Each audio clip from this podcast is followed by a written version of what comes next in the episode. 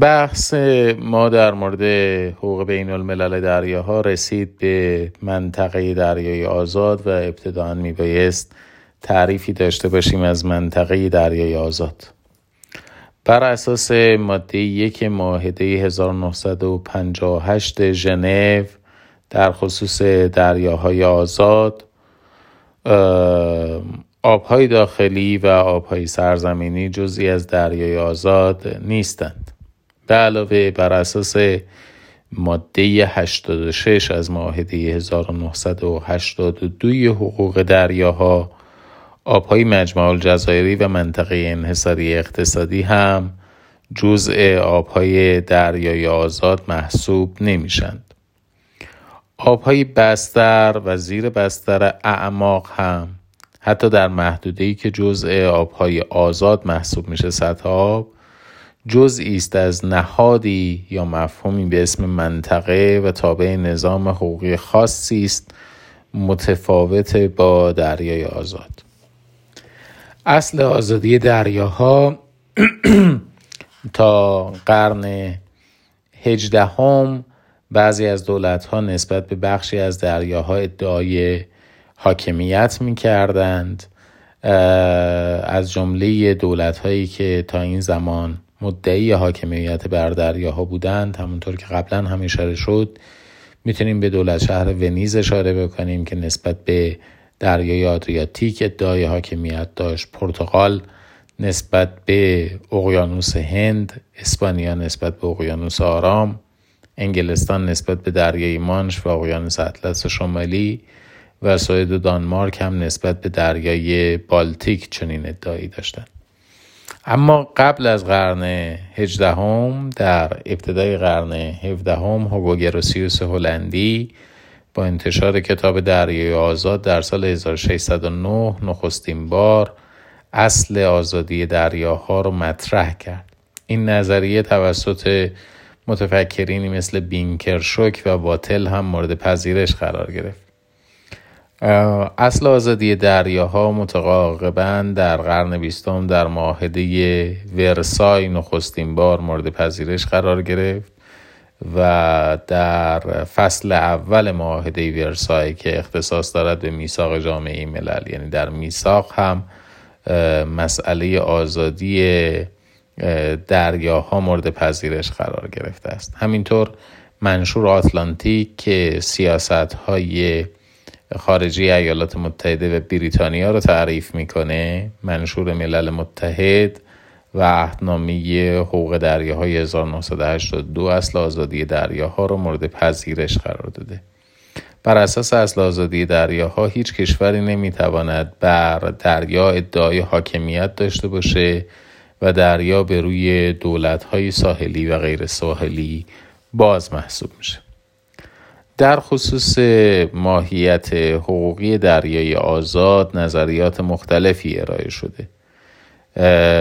بعضی بر این اعتقادند که دریاها به عنوان مال متعلق به عموم یا res communis باید مورد شناسایی قرار بگیرند، یعنی به یک نوعی شبیه مفهوم اموال عمومی در حقوق داخلی، دریاها متعلق به همگان هستند و این ایده توسط دولاپاردل مطرح شده. با این حال در عمل همه کشورها این امکان رو ندارند که از همه مواهب دریا بهره مند بشن.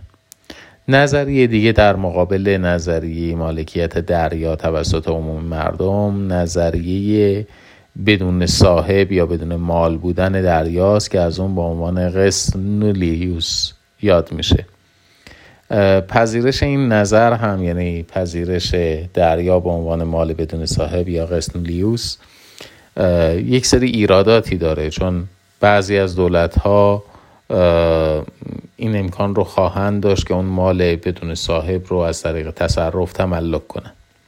به نظر میرسد با شناسایی اعماق دریا به عنوان میراث مشترک بشریت و تأسیس نهادی به اسم مقام بین المللی اعماق، نظریه دریا به عنوان مال متعلق به عموم یا res communis نظریه پذیرفتنی تری باشد. بر آزادی دریاهای آزاد محدودیت‌هایی هم مترتبه یا باید عرض بکنم شرایطی در مورد استفاده آزادانه از دریاها وجود داره. مهمترین شرط در استفاده آزادانه از دریاها این هستش که استفاده از دریا میبایه صلح‌آمیز باشد و در صورت وقوع مخاصمات مسلحانه دریایی آزادی دریاها در چارچوب حقوق جنگ دریایی محدود میشه و در مواردی به حالت تعلیق در میاد. در دریاهای آزاد کشتی ها تابع کشور صاحب پرچم هستند و اعطای پرچم توسط کشورها به کشتی میبایست تابع رابطه واقعی و رسمی باشه. با این حال هر کشور خودش ضوابط اعطای پرچم رو تعیین میکنه و تغییر پرچم هم توسط کشتی ممنوعه مگر اینکه انتقال رسمی کشتی اتفاق بیفته یا ثبت یا محل ثبت کشتی تغییر پیدا بکنه. این قاعده هم مورد پذیرش قرار گرفته که کشتیرانی تحت پرچم ملل متحد مجاز است، یعنی کشتیرانی در خدمت سازمان ملل و یا در خدمت سازمان‌های تخصصی ملل متحد و همینطور آژانس بین‌المللی انرژی اتمی البته تحت پرچم ملل متحد از حق کشتیرانی برخوردار هستند. این یکی از مهمترین تفاوت‌های حقوق دریاها با حقوق بین‌الملل هوا هست، چون هواپیماها رو نمی‌شود به نام سازمان ملل ثبت کرد، بلکه باید در یکی از کشورهای عضو ایکائو به ثبت رسیده باشند. همینطور در دریاهای آزاد کلیه کشورها از حق آزادی کابلگذاری و لوله‌گذاری برخوردارند، البته مشروط به شرایطی. مهمترینش رعایت حقوق کشور ساحلی است در فلات قاره. این در محدوده فلات قاره کشورها هم می شود نسبت به نصب کابل لوله اقدام کرد، اما باید حقوق کشور ساحلی رو در زمینه بهره برداری از منابع منطقه فلات قاره رعایت بکنند.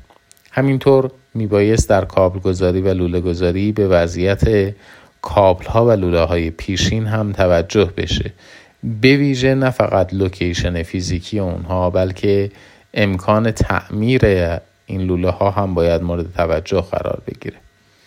حق کشور بدون ساحل در دریای آزاد هم مورد پذیرش قرار گرفته، یعنی تفاوتی بین کشور برخوردار از ساحل و کشور بدون ساحل در دسترسی به دریاهای آزاد وجود نداره.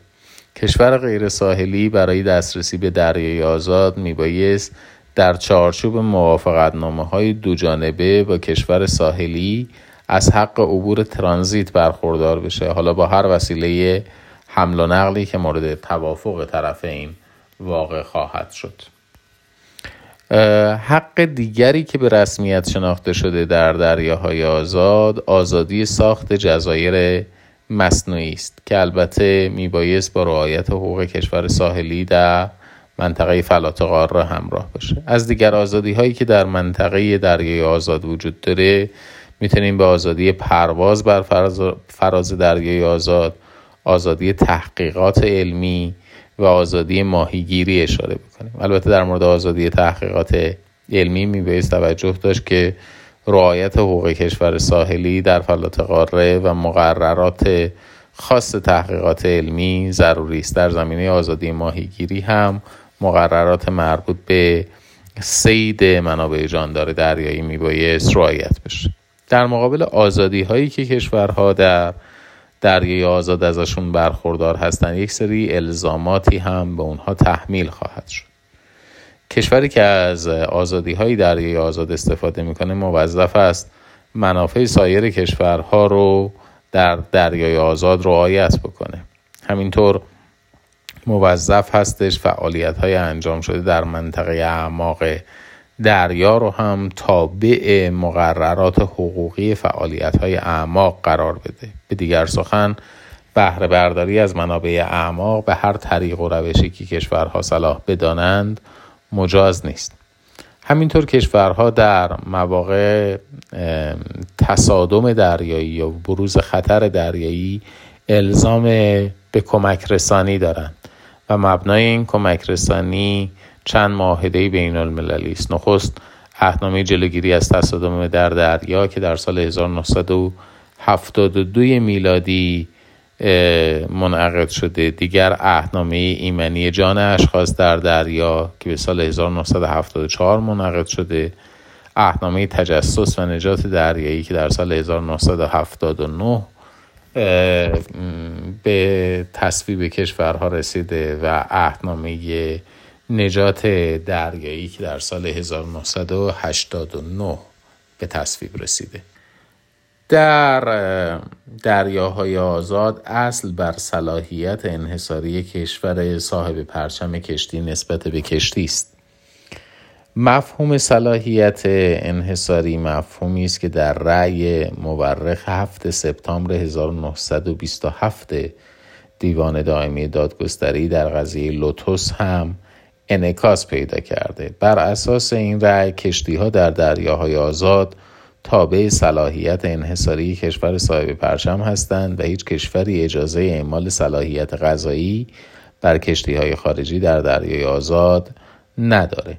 صلاحیت کشور صاحب پرچم نسبت به کشتی‌ها در دریای آزاد مورد تایید عهدنامه دریاهای آزاد و عهدنامه حقوق دریاهای هزار و نهصد و هشتاد و دو هم هست. در مقابل این انحصار صلاحیت کشور صاحب پرچم نسبت به کشتی‌های خودش، یک سری الزاماتی هم متوجه کشور صاحب پرچم هست. کشور صاحب پرچم موظف هستش تدابیر لازم اداری، فنی و اجتماعی رو در خصوص کشتی معمول بکنه و نه همین به همین عبارت پردازی کلی، یعنی وضع تدابیر و اعمال تدابیر لازم در خصوص یک ثبت کشتی، دو اعمال صلاحیت حقوق داخلی بر کشتی و خدمه و سه تضمین امنیت کشتی از حیث ساخت، تجهیزات و قابلیت دریانوردی بر اساس موازین عام بین المللی در حیطه الزامات کشور صاحب پرچمه. تأکید بر این که کشور ساحلی باید ضوابطی در مورد در واقع کشور صاحب پرچم باید ضوابطی در مورد ثبت کشتی داشته باشه یا ضوابطی در خصوص نحوه اعمال صلاحیتش یا تضمین امنیت کشتی، به این دلیل هستش که بعضی از کشورها اساساً کارشون فروختن پرچم خودشون هست به کشتی ها، یعنی بدون اینکه ارتباط موثری بین کشتی و اون کشور برقرار باشه پرچم مصلحتی میفروشن به کشتی ها و از جهت ایجاد مسئولیت بین المللی برای چنین کشورهایی است که کشور صاحب پرچم رو موظف کردن ضوابطی رو رعایت بکند و تضمین بکند اجرای سلسله مقرراتی رو توسط کشتی مطبوع خودش. یک سلسله محدودیت‌های البته بر صلاحیت کشور صاحب پرچم حاکم هستش. نخست اول باید تکلیف خودمون رو با کشتی‌های نظامی دولتی تعیین بکنیم. کشتی‌های نظامی دولتی مطلقاً تحت حاکمیت دولت صاحب پرچم هستند. یعنی در هیچ موردی شما پیدا نمی کنید که یک کشتی نظامی یا دولتی خارج از شمول صلاحیت مطلق دولت صاحب پرچم باشه در کلیه مناطق دریایی. البته این در مورد کشتی‌های غرق شده فرق میکنه. ما در مورد کشتی‌های غرق شده ضوابط متفاوتی داریم، ولی کشتی که در مفهوم در واقع حالا اصولی بخوایم نگاه کنیم، در مفهوم حقیقی کشتی است، یعنی قابلیت دریانوردی یا سیورسینس دارد و به خدمات نظامی دولتی اختصاص پیدا کرده، تحت حاکمیت مطلق دولت صاحب پرچمه. کشتی‌های تجاری در مقابل در مواردی مشمول صلاحیت مداخله سایر کشتی‌ها میشن، یعنی ممکنه یک کشتی که پرچمش با کشتی تجاری متفاوت باشه نسبت به اون کشتی اعمال صلاحیت بکنه. در خصوص صلاحیت قضایی و انضباطی، دعاوی کیفری یا انضباطی ناشی از تصادم یا حادثه دریایی علیه فرمانده یا خدمه در صلاحیت کشور صاحب پرچمه و یا کشور مطبوع زینف، یعنی علاوه بر کشور صاحب پرچم در دعاوی کیفری یا انضباطی که مربوط به تصادم کشتی میشه و علیه فرمانده یا خدمه اقامه میشه، دولت مطبوع زینف هم از این که زیان دیده باشد یا کسی باشد که در مقام خواهان طرح دعوا کرده میتواند نسبت به طرح دعوا اقدام بکنه. رأی لوتوس هم که پیش از این اشاره کردم، رأی سال هزار و نهصد و بیست و هفت دیوان دائمی دادگستری بر این نکته مهر تایید گذاشته. ابطال گواهی نامه فرماندهی یا ابطال گواهی نامه صلاحیت در صلاحیت کشوری است که این سند رو صادر کرده. همینطور دستور ضبط و توقیف کشتی در صلاحیت دولت صاحب پرچم هستش. اما در مواردی کشتی‌های نظامی سایر دول به واسطه جرائم یا تخلفاتی که توسط کشتی‌های تجاری کشورهای دیگه انجام میشه نسبت به اونها اعمال صلاحیت میکنن، مثل حمل و نقل برده یا دزدی دریایی. حمل و نقل برده یا دزدی دریایی توسط هر کشتی با هر پرچمی اتفاق بیفته، کشتی نظامی که پرچم متفاوتی با اون کشتی داره میتواند نسبت بهش اعمال صلاحیت بکنه. همینطور کشتی های نظامی از حق بازدید و بازرسی کشتی ها برخوردارند و از حق تعقیب فوری. در مورد تعقیب فوری خدمتون توضیح دادم. اگر یک کشتی در یکی از مناطق دریایی مربوط به دولت ساحلی، مثل مثلا آبهای داخلیش یا آبهای سرزمینیش یا منطقه مجاورش یا منطقه انحصاری اقتصادی یا فلات قاره‌اش، مقررات مربوط به اون منطقه رو ترک بکنه، معذرت میخوام، مقررات مربوط به اون منطقه رو نقض بکنه و بلافاصله قبل از ترک اون منطقه تعقیبی توسط کشتی‌های دولتی دولت ساحلی علیهش انجام بشه، تا زمانی که وارد آبهای دریایی سرزمینی کشور دیگه‌ای نشده میتوانند به تعقیب او ادامه بدن.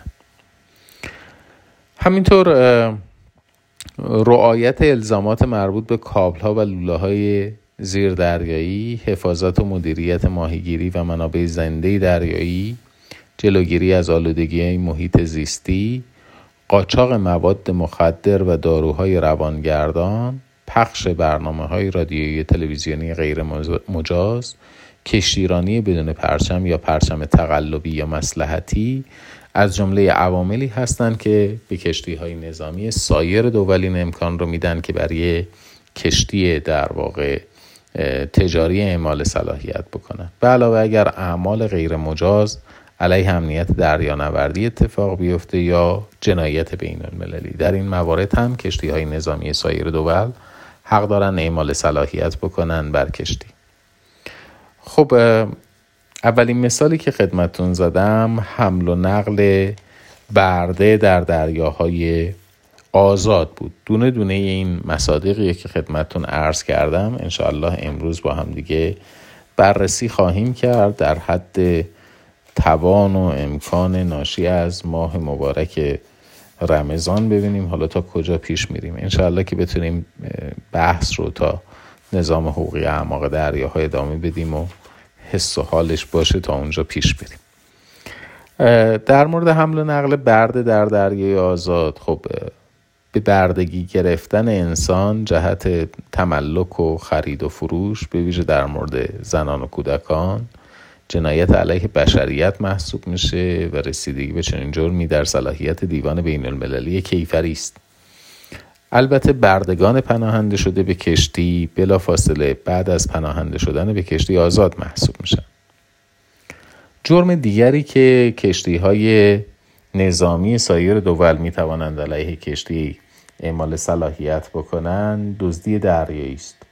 جرم انگاری دزدی دریایی سابقه عرفی داره و در عهدنامه دریای آزاد و عهدنامه حقوق دریاها دزدی دریایی رو جرم انگاری کرده. تعریف دزدی دریایی عبارت است از یک عمل قهرآمیز، توقیف یا دستبرد غیرقانونی با نفع شخصی توسط خدمه یا مسافران کشتی یا هواپیمای خصوصی علیه یک کشتی دیگه، یه هواپیمای دیگه یا اموال و اشخاص واقع در اون کشتی ها و هواپیماها در دریای آزاد، و یا انجام اقداماتی علیه کشتی، هواپیما، اموال یا اشخاص واقع در مکانهایی که در حوزه صلاحیت هیچ کشوری نیستند. پس بنابراین در تعریف دزدی دریایی دقت بکنید. دزدی دریایی هم ممکن است توسط کشتی انجام بشود، هم توسط هواپیما اگر در دریای آزاد باشد یا در منطقه‌ای که محدوده صلاحیت هیچ کشوری نیست. مجنی علیه هم میتواند یک کشتی باشد یا هواپیما باشد یا افراد اموالی که در اونها هستند، مشروط به اینکه این جرم در دریاهای آزاد اتفاق بیفتد یا در محدوده‌ای که در صلاحیت هیچ دولت ساحلی محسوب نمیشه که در اساساً در صلاحیت کشوری نیست. مشارکت در بهره برداری از کشتی یا هواپیمای دزد دریایی با علم به اینکه این کشتی یا هواپیما برای دزدی دریایی استفاده میشه، خودش در واقع دزدی دریایی است. هر گونه عملی هم برای تحریک یا تسهیل دزدی دریایی از مصادیق دزدی دریایی است. دزدی دریایی ممکن است توسط کشتی یا هواپیمای جنگی یا دولتی شورشی هم اتفاق بیفته و در نهایت همونطوری که خدمتتون در واقع عرض کردم، دزدی دریایی هم شامل هواپیماست، هم شامل کشتی، هم دریای آزاد رو در بر میگیره و هم مناطقی که در صلاحیت انحصاری یک کشور نیستن.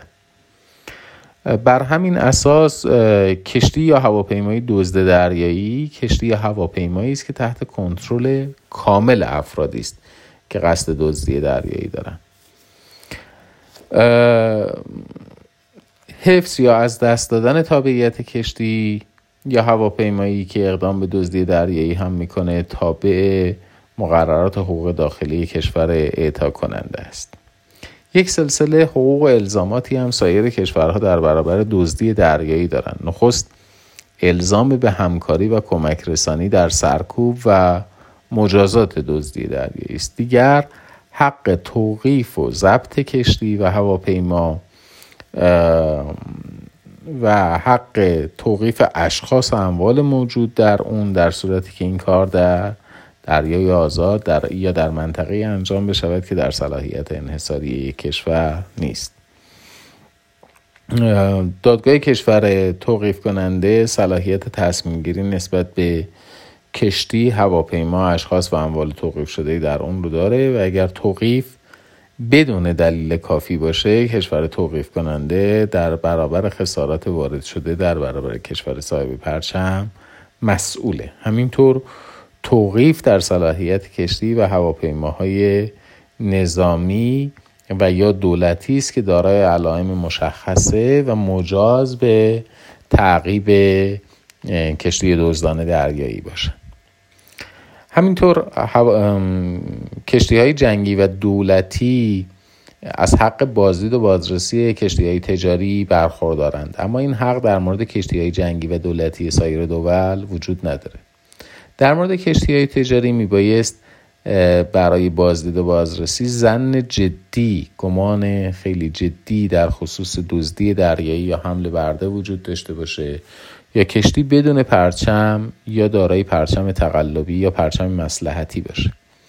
حق بازدید مشمول کشتی جنگی و دولتی با علائم مشخصه و مجاز به انجام این کاره. همینطور حق بازدید شامل بررسی اسناد و مدارک، اجازه برافراشتن پرچم و ورود به عرشه هم میشه.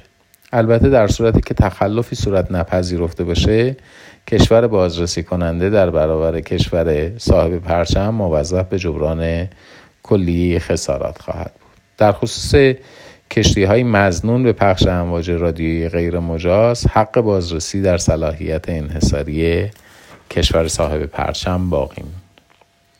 مفهوم دیگه‌ای که بهش اشاره شد، کم و بیش و پراکنده، حق تعقیب فوری است. تعقیب فوری عبارت است از تعقیب کشتی خارجی در دریای آزاد به دلیل نقض مقررات دولت ساحلی و شرایطی دارد. نخست این که کشتی مربوطه در یکی از مناطق دریایی کشور ساحلی مرتکب تخلف بشه و کشتی تعقیب کننده از وجود کشتی مربوطه در یکی از مناطق دریایی خودش مطمئن باشه، اما لزومی نداره خود کشتی تعقیب کننده هم در همون منطقه باشه. به علاوه میبایست دلیل کافی برای تخلف وجود داشته باشه. صرف سوء ظن کافی نیست و در صورتی که به صرف سوء ظن بدون اینکه تخلفی اتفاق افتاده باشه، تعقیب و توقیف اتفاق بیفته کشور ساحلی موظف به جبران خسارت خواهد بود. تعقیب البته از منطقه مجاور، منطقه انحصاری اقتصادی، منطقه فلات قاره و مناطق امنیتی به منوط به نقض مقررات همون منطقه هستش و تعقیب توسط کشتی جنگی یا کشتی دولتی انجام می شود که طبق قاعده عمومی باید دارای علامت ویژه و مجاز به انجام این کار باشند.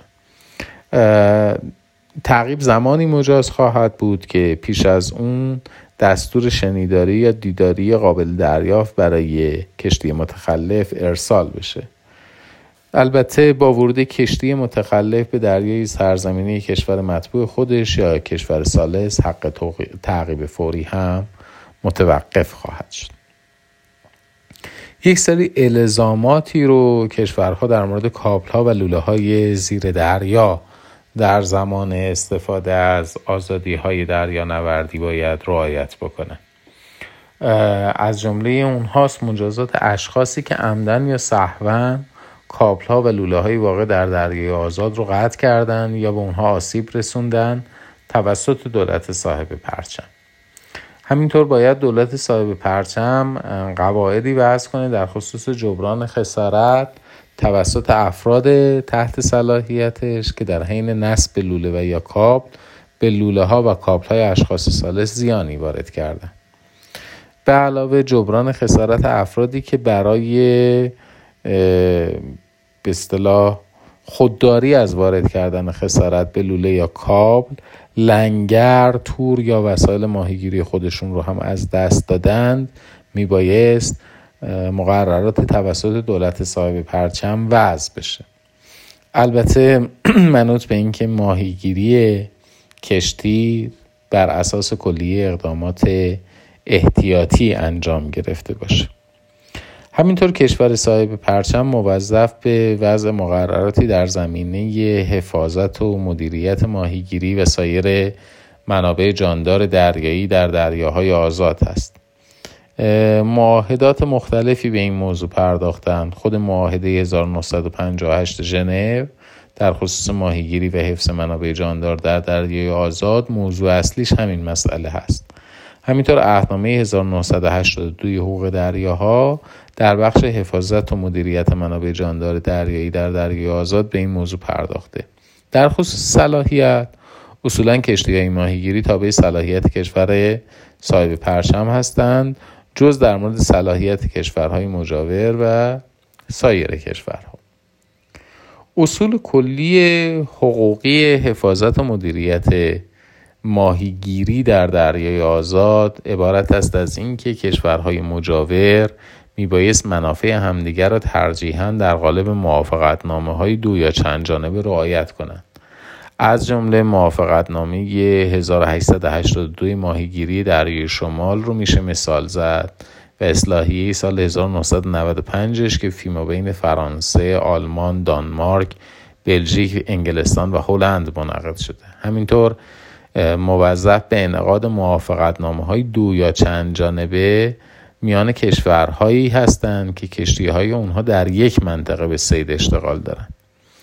بهره برداری نامشروع و نامتعارف از منابع دریایی ممنوع است و دولت موظف است به وضع تدابیر اجرایی لازم در خصوص اتباعش برای حفاظت و مدیریت ماهیگیری و همینطور همکاری کشورها با یکدیگر در مدیریت صید و در صورت لزوم تأسیس سازمان‌های منطقه‌ای برای مدیریت صید از الزامات ناشی از کنوانسیون هزار و نهصد و هشتاد و دو حقوق دریاهاست. به علاوه خودداری از پهن کردن تورهای وسیع در مسیر پر رفت و آمد کشتیرانی که موجب اخلال در کشتیرانی میشه از دیگر تعهداتی است که دولت صاحب پرچم میبایست در زمان استفاده دولت خودش از آزادی‌های دریانوردی و برای حفاظت از منابع طبیعی دریایی رعایت بکنه. همینطور دولت صاحب پرچم لازم هستش که تضامین لازم رو تأمین بکنه برای جلوگیری از آلودگی محیط سیست دریایی. دلایل آلودگی دریاها خب متعددن، استفاده از مواد شیمیایی، استخراج مواد کانی از دریاها، استفاده از نفتکش‌ها و خطوط انتقال نفت، آزمایش‌های هسته‌ای. در این موارد شناسایی صلاحیت دولت ساحلی صورت گرفته. یعنی دولت ساحلی اجازه وضع قواعدی دارد برای جلوگیری از آلودگی آبهای آزاد مجاور خودش. معاهدات متعددی هم در زمینه مبارزه با آلودگی دریایی پیش بینی شده. نخستینش که معاهده بسیار مهمی هم هست، معاهده هزار و نهصد و پنجاه و چهار لندن است در خصوص آلودگی دریا و مواد نفتی که در سه نوبت در سالهای شصت و دو، شصت و نه و هفتاد و یک هم بازنگری شده. همینطور معاهده هزار و نهصد و هفتاد و سه مجدد لندن در زمینه جلوگیری از آلودگی ناشی از کشتی ها و همینطور معاهده بیست و نه نوامبر هزار و نهصد و شصت و نه در خصوص مراقبت و نظارت کشورهای ساحلی بر آبهای, مجا... آبهای آزاد مجاور خودشون برای جلوگیری از مخاطرات و کاهش مخاطرات و همینطور در صورت نیاز مبادرت و عملیات قهرآمیز علیه کشتی‌هایی که دریای آزاد رو آلوده می‌کنند به ابتکار عمل سازمان مشورتی دریایی بین المللی. یعنی انعقاد این معاهده معاهده هزار و نهصد و شصت و نه به ابتکار عمل سازمان مشورتی دریایی بین المللی بوده. همینطور معاهده بیست و نه نوامبر هزار و نهصد و شصت و نه در مورد مسئولیت مدنی بین المللی کشور صاحب پرچم در صورت آلودگی دریا بر اثر مواد نفتی در نتیجه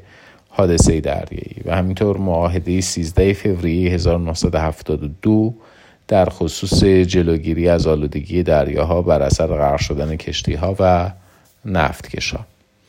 حفاظت از محیط زیست دریایی در عهدنامه دریای آزاد هم مورد توجه قرار گرفته. بر اساس معاهده هزار و نهصد و پنجاه و هشت دریای آزاد دولت‌ها موظف به وضع مقرراتی هستند برای جلوگیری از آلودگی ناشی از نشت مواد نفتی از کشتی‌ها یا لوله‌های نفتی یا اکتشاف و بهره برداری از منابع بستر و زیر بستر.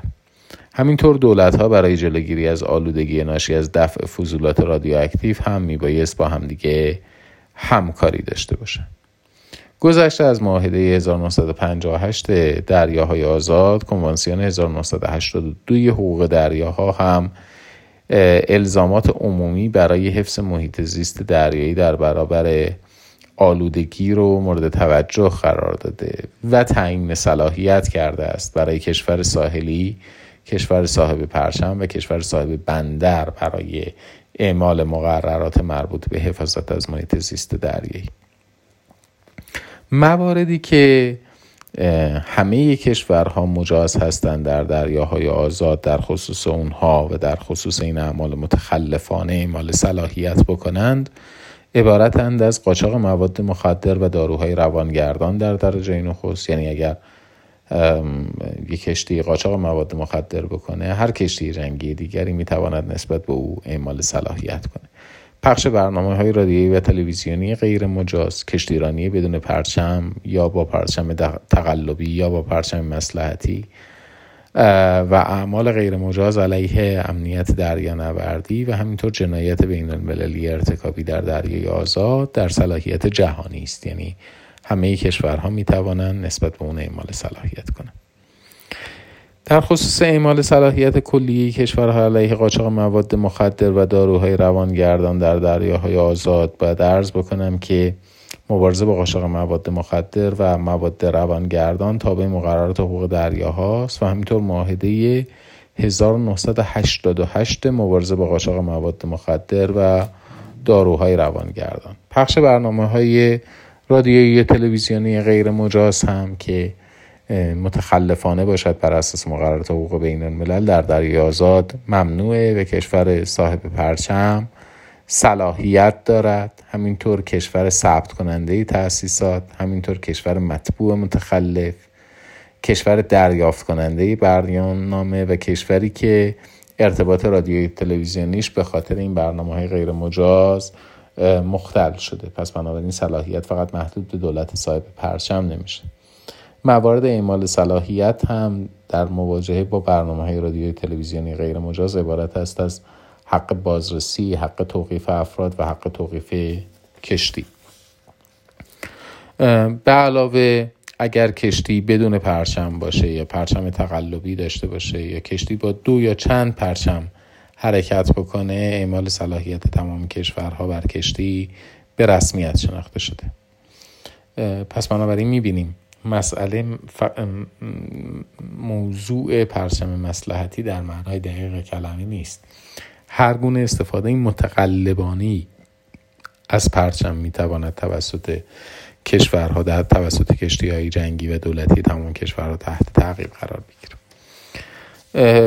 ممنوعیت اعمال غیر مجاز علیه امنیت دریانوردی هم تابع معاهده دهم مارس هزار و نهصد و هشتاد و هشت روم هست و اعمال غیر مجاز علیه امنیت دریانوردی جنایت بین المللی شناخته شده. رسیدگی به اعمال غیر مجاز علیه امنیت دریانوردی به عنوان جنایت بین المللی تابع صلاحیت قضایی کلیه کشورهاست و در این حال دیوان بین المللی کیفری هم صلاحیت رسیدگی بهش داره. مشخصا در مورد جنایت بین المللی ارتکابی در دریاهای آزاد، یعنی نسل کشی، جنایت علیه بشریت و جنایت جنگی هم موضوع در صلاحیت کلیه کشورهاست و در صلاحیت تکمیلی دیوان بین المللی کیفری و اون جرایم در این چارچوب قابل رسیدگی هست. خب گمان میکنم که بهتر باشه بحثمون رو همین جا که نظام حقوقی دریاهای آزاد به پایان میرسه به پایان برسونیم و انشاءالله در جلسه بعد گفتار دیگری رو آغاز کنیم در مورد نظام حقوقی اعماق دریاها انشاءالله.